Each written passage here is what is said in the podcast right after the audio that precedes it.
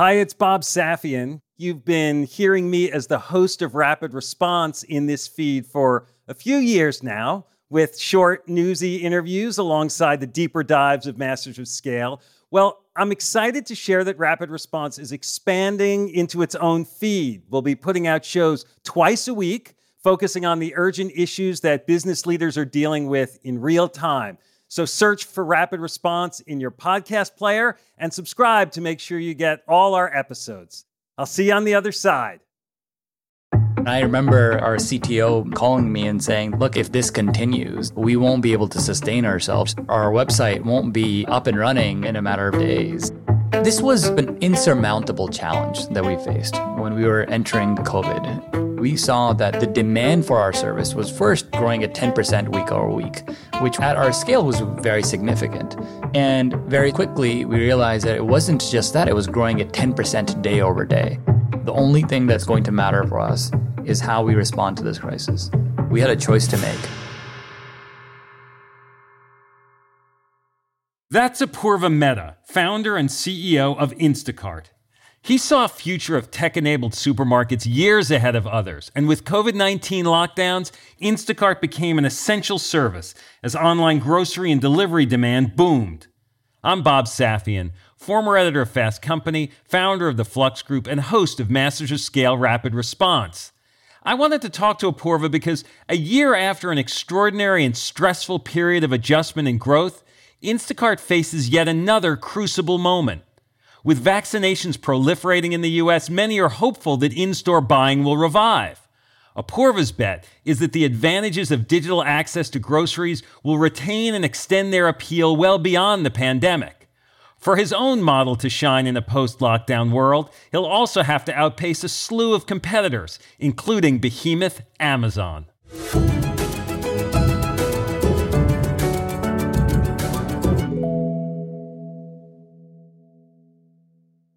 Hi, listeners. It's Erica Flynn, VP of Alliances and Audience Development at Wait What, the company behind Masters of Scale.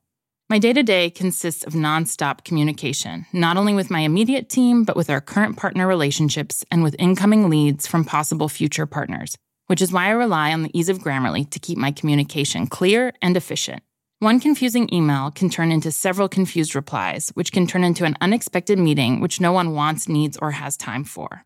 Having Grammarly on hand as my trusted AI writing partner not only streamlines my extensive to do list, it minimizes miscommunication by quickly and efficiently synthesizing information and carefully curating tailor made responses to specific groups.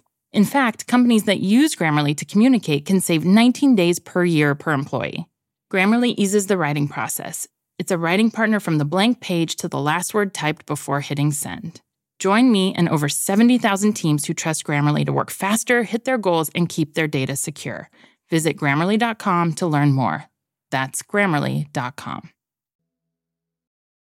I'm Bob Safian, and I'm here with Apoorva Mehta, CEO of Instacart. Apoorva's joining us from his home in California as I ask my questions from my home in New York. Apoorva, thanks for joining us. Thank you for having me, Bob.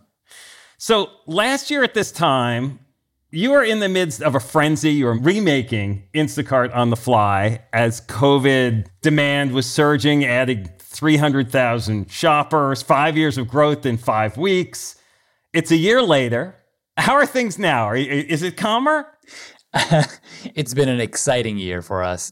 The company experienced exponential growth in such a short amount of time that everyone in the company had to respond to that in a way that we had never done before.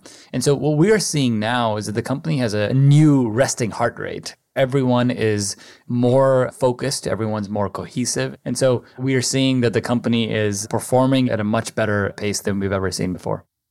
So, like a different kind of metabolism sort of set in? I think that this was sort of an insurmountable challenge that we faced when we were entering COVID. We saw that the demand for our service was first growing at 10% week over week, which was at our scale was very significant. And very quickly, we realized that it wasn't just that, it was growing at 10% day over day. And I remember our CTO calling me and saying, look, if this continues, we won't be able to sustain ourselves. Our website won't be up and running in a matter of days. And so the way the team had to respond to a challenge like that really brought everyone much more closer together. It, it sort of gave us the confidence that we can take on bigger challenges. Uh, yeah, I mean, it was a moment of extreme need on the parts of customers. It was also a moment of extreme opportunity for you at the same time. Like if you grow too fast, that can create its own problems. Are there lessons when you look back about managing that balance, that trade off? The way we thought about this, Bob, was that we had a choice to make, which was to continue down the sort of exciting roadmap or to completely sidetrack that and say the only thing that's going to matter for us is how we respond to this crisis. And having that maniacal focus on this one singular thing was critical for us so that we were able to navigate the ups and downs of the pandemic. And so the key lesson to me was at what point do you declare that with the whole company so that there's a lot of clarity that emerges in the teams and they're able to do a much better job at coming together much faster. And so we recognized that at the beginning of February, but I don't think we recognized how significant of a change this was going to be. Mm. We've had guests on the show from airlines and hotels and movie theaters that saw their businesses drop by 80 or 90%. And now their struggle is figuring out how to ramp back up, right? And others have had booming pandemic demand and are now trying to calibrate whether to ease back on the throttle as things reopen and, you know, maybe habits are going to shift again. How do you think about this for Instacart, for your business now? If you step back, there's about a trillion dollars worth of groceries that are bought every single year. People eat 21 meals a week. Most of those meals come from grocery stores. And despite the fact that it's such a large industry, it's very deeply underpenetrated from an online perspective. Most people still buy their groceries offline. You know, over the last few years, what we've seen is that online adoption of grocery shopping is growing. And what we saw over the last year is this massive acceleration of this adoption. And what we're seeing now is that this has been sort of a permanent change in the way they are shopping for their daily needs. And increasingly, we're seeing that people are not just shopping for their groceries, but they're also shopping for their pet food and cosmetics online customers who were primarily young professionals were using Instacart before. But now we're seeing people who would be less of early adopters of services like this. Over the last year, we have onboarded 300,000 senior citizens onto the Instacart platform. They're now able to use Instacart because it is much more accessible. And we've built products specifically that help them place orders on Instacart. And so we're seeing there's been a sort of a sea change in the adoption of online grocery shopping. So I want to unpack all those things that you just yeah, touched on. So you're a grocery business, but you're broader than a grocery business. Yeah. And I guess the other part that I was listening there is a lot of consumers think of you as a delivery business, like, you know, about the people.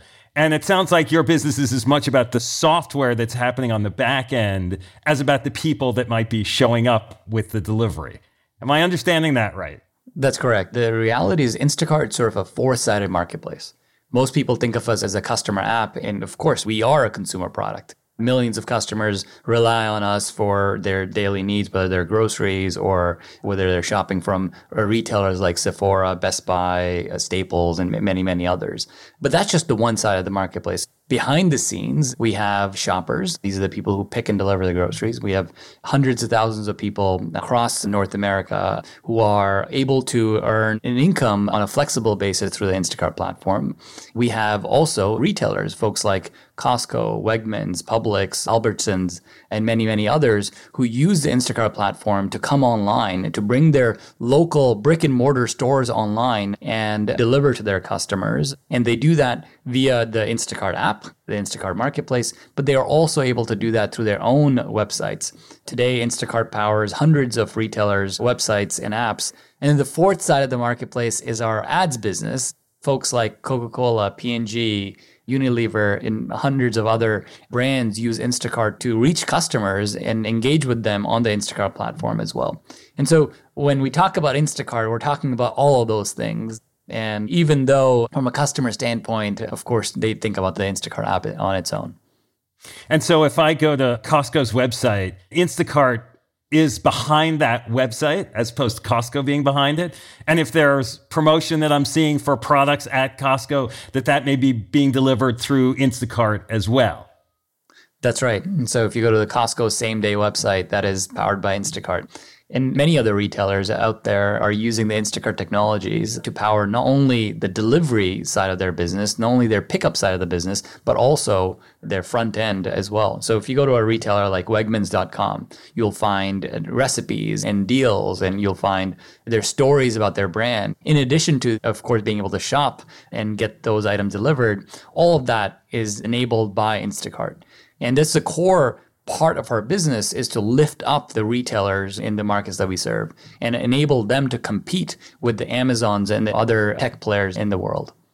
So it's not necessarily that the Instacart brand has to be the central marketplace for where this happens, the way Amazon sets itself up as being the central marketplace. We believe that the way we win is by providing customers the largest selection and by ensuring that retailers are able to thrive online as well as offline. I'll give you an example. A retailer like Bi-Rite in San Francisco is a cult favorite retailer. And I know Sam, who's the founder of that retailer personally. And I love that store and then the products that they have.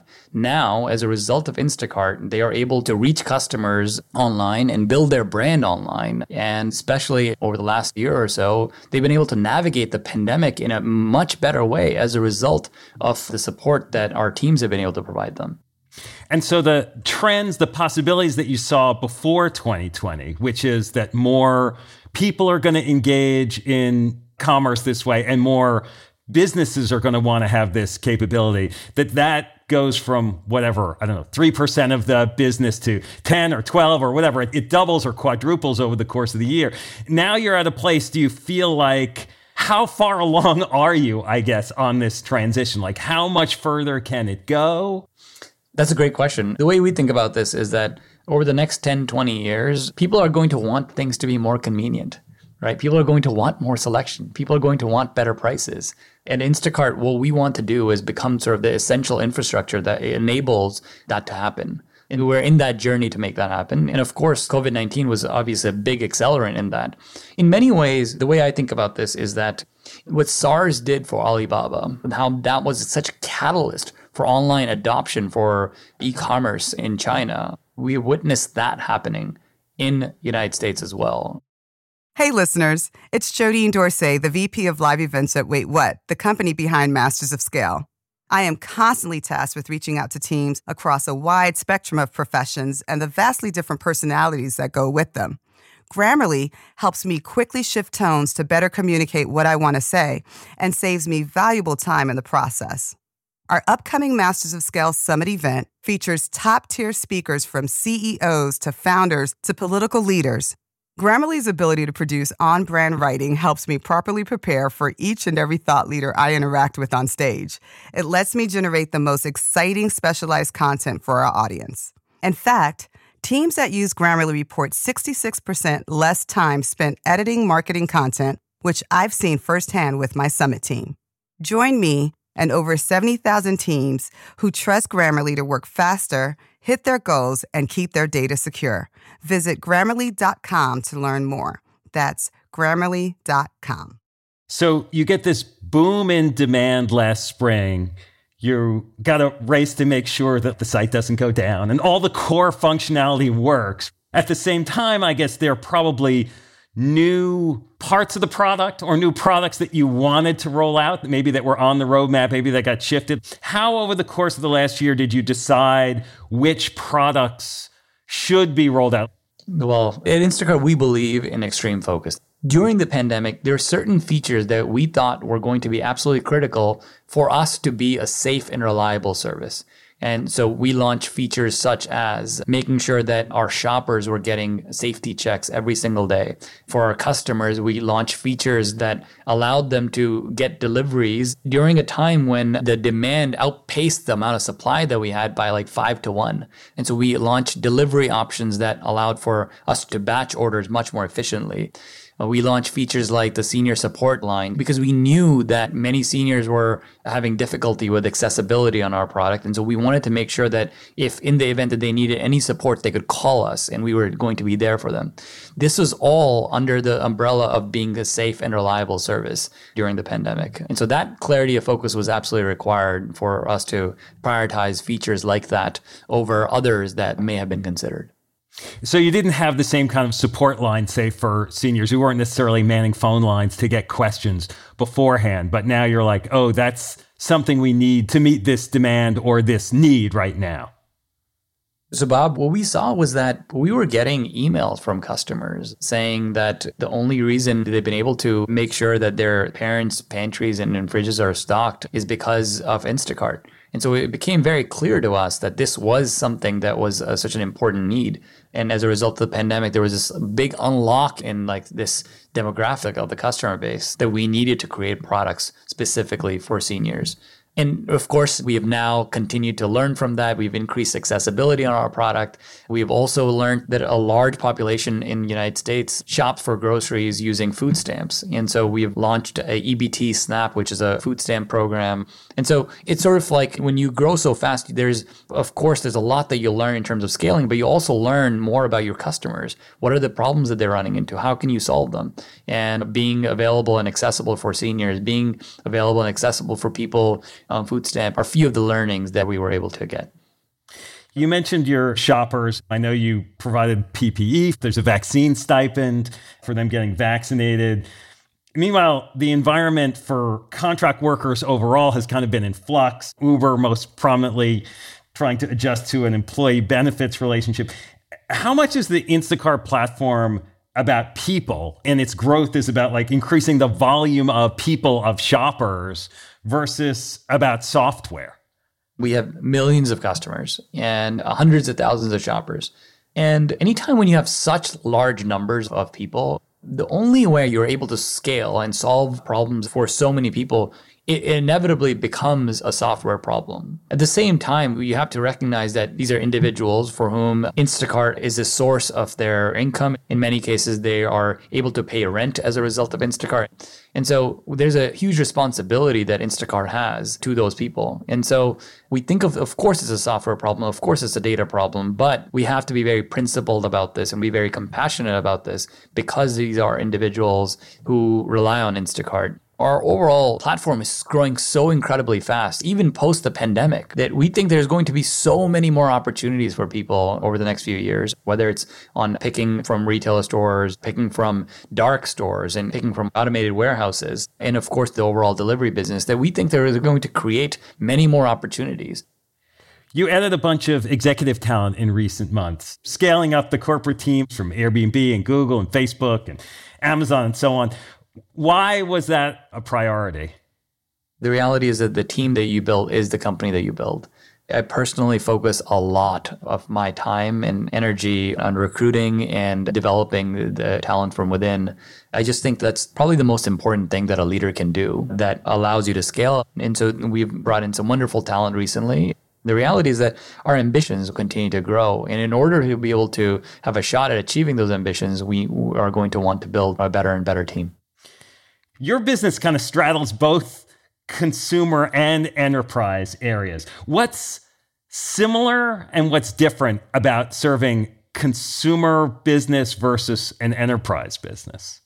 We find that the timescales are very different. For customers, for example, we're building new features and shipping them on a daily basis. For enterprise customers, the roadmaps are very long. There's a one year, two year planning process what we try to do is get the best of both worlds and try to make sure that our customers are able to get the benefit of all the learnings that our retailers have from the decades of their experience. And our retailers are also able to benefit from the fact that our teams learn on a daily basis based on how customers are behaving. And we can bring that to our enterprise side of the business as well. I have to ask you about Amazon. How do you win against Amazon? Like, are you trying to compete with them? Are they trying to compete with you? Bob, I believe that in the long term, the companies that create the most value for the customers win. And you can see that with, of course, the work that Amazon has done, of course, the work that companies like Costco and Walmart and many others have done. They have created such enduring brands because of the value that they've created for the customers.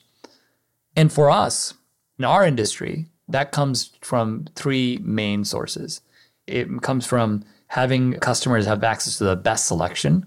It means the customers have the best prices. And it means that customers have the best convenience. And we believe these are areas that are going to be enduring truths. And so when we think about competition, when we think about, you know, what we want to do on our own, we think about the world in those three dimensions. And we believe that we have very strong advantages compared to other companies. We can have an incredible offering for customers because of the enormous selection that retailers like Costco, like Wegmans, like Publix, like Kroger, and many, many others provide to the customers. And we believe that is a better way to create value for customers than to sort of own this vertically integrated way in the way that perhaps you know other companies such as Amazon might be pursuing this. We believe that gives customers a better selection. We believe that it allows for retailers to have an even playing field and we believe that there are more convenience and price advantages that we have as a result of that as well. And it doesn't necessarily have to be a zero sum game. As long as you're providing value to your customers, other people can provide value in other ways, and that's not necessarily an impediment. Of course. And so, look, like I started this company because I believe that the smartphone could be the supermarket of the future. I believe that this could create an incredible experience for customers. And when I was starting the company, nothing like that existed. And I'm so excited that there is this whole economy that has started. There's this whole ecosystem of companies that has now emerged to help customers with this. And I'm so happy that Instacart is playing a part in that but we've seen companies emerge everywhere in the world that are trying to pursue the same vision that we have. And I think this is going to be uh, really exciting for the customers. And over the next 20, 30 years, we're going to see so much innovation in this. And I'm thrilled by that. Listening to your enthusiasm and excitement, I'm just curious the past year, has it been a stressful year? Has it been a euphoric year? Like, how do you look back and describe what you've and the company have gone through over the last 12 months? Well, I thought that the last year was a crucible moment for Instacart, where I think 20 years from now, when we look back at this time, we're going to think about pre COVID Instacart and post COVID Instacart. These are two very different companies, they two very different trajectories, two very different teams. And I think that, you know, of course, it was incredibly stressful, right? How could it not be? But at the same time, it was incredibly meaningful. We would get pictures from customers sent to us over emails where they would have on the front entrance of their door, it would say, Thank you, Instacart, for keeping us safe that galvanized the team, that motivated the team, that gave us a sense of purpose that kept us moving forward, even through some of the most stressful times that I can think of in my entire life. So it was absolutely stressful, but at the same time, it was incredibly meaningful. I'm incredibly proud of the way that the team stepped up during this time. How different will Instacart look a year from now from the way it looks today? I mean, it looks very different today than it did a year ago. One of the things that I've noticed about Instacart is that it is a different company every six months. And at the same time, there's things that are going to stay the same. There are sort of a few values that we deeply care about that we want to make sure that they're consistent among our teams, but also consistent over time. The value that I personally think about a lot is solving for the customer. I believe that the most enduring companies win because they're solving for the customer. And it is very easy to get sidetracked from that. And that is going to be something that we will try to keep constant despite all the changes that we're going to be witnessing. Great. Well, thank you so much again for doing this for me. I really appreciate it. Thank you, Bob. Hi, everyone. It's Jeff Berman, CEO of Wait What and co host of the Masters of Scale podcast. Like many of you, my to do list changes by the minute. Whether I'm working with partners or hashing out legal documents or brainstorming with our team, there is never a shortage of tasks that require attention and constant communication. Like Masters of Scale co host Reid Hoffman, I know artificial intelligence is a huge part of our future, and Grammarly is an enterprising leader in AI. With Grammarly, what used to take a few hours only takes a few clicks. It's like having a collaborator for my writing, helping me generate better first drafts and tailoring messages to our specific audiences. It's not only a superior AI tool, it is a safe AI tool. And as a CEO, security is always top of mind.